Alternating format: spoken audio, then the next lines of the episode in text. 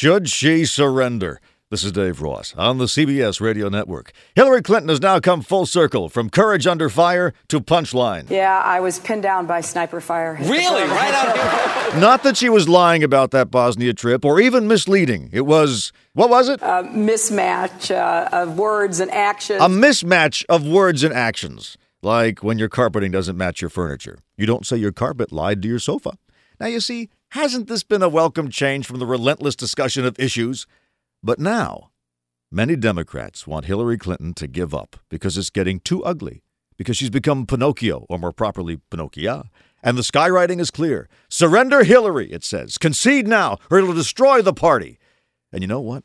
This talk drives me nuts. Is it ugly? Of course it's ugly. It's politics. We tend to forget what politics is. Politics is what we do instead of shooting each other. Politicians are warriors. They're armed with words instead of RPGs, but they are descended from warriors and they have a warrior mentality. The genius of America is that we have harnessed that warrior instinct and taken the violence out of it. But the emotions are there. You can't pasteurize them. This is about power. I can never understand why the same people who lament the failure of politics in Iraq can't accept the success of politics here. And if the Democratic Party can't withstand this, if it can't withstand Bill Clinton's finger wagging and Hillary Clinton's tall tales, then how is it ready to survive a world where people actually shoot at each other? Now, this.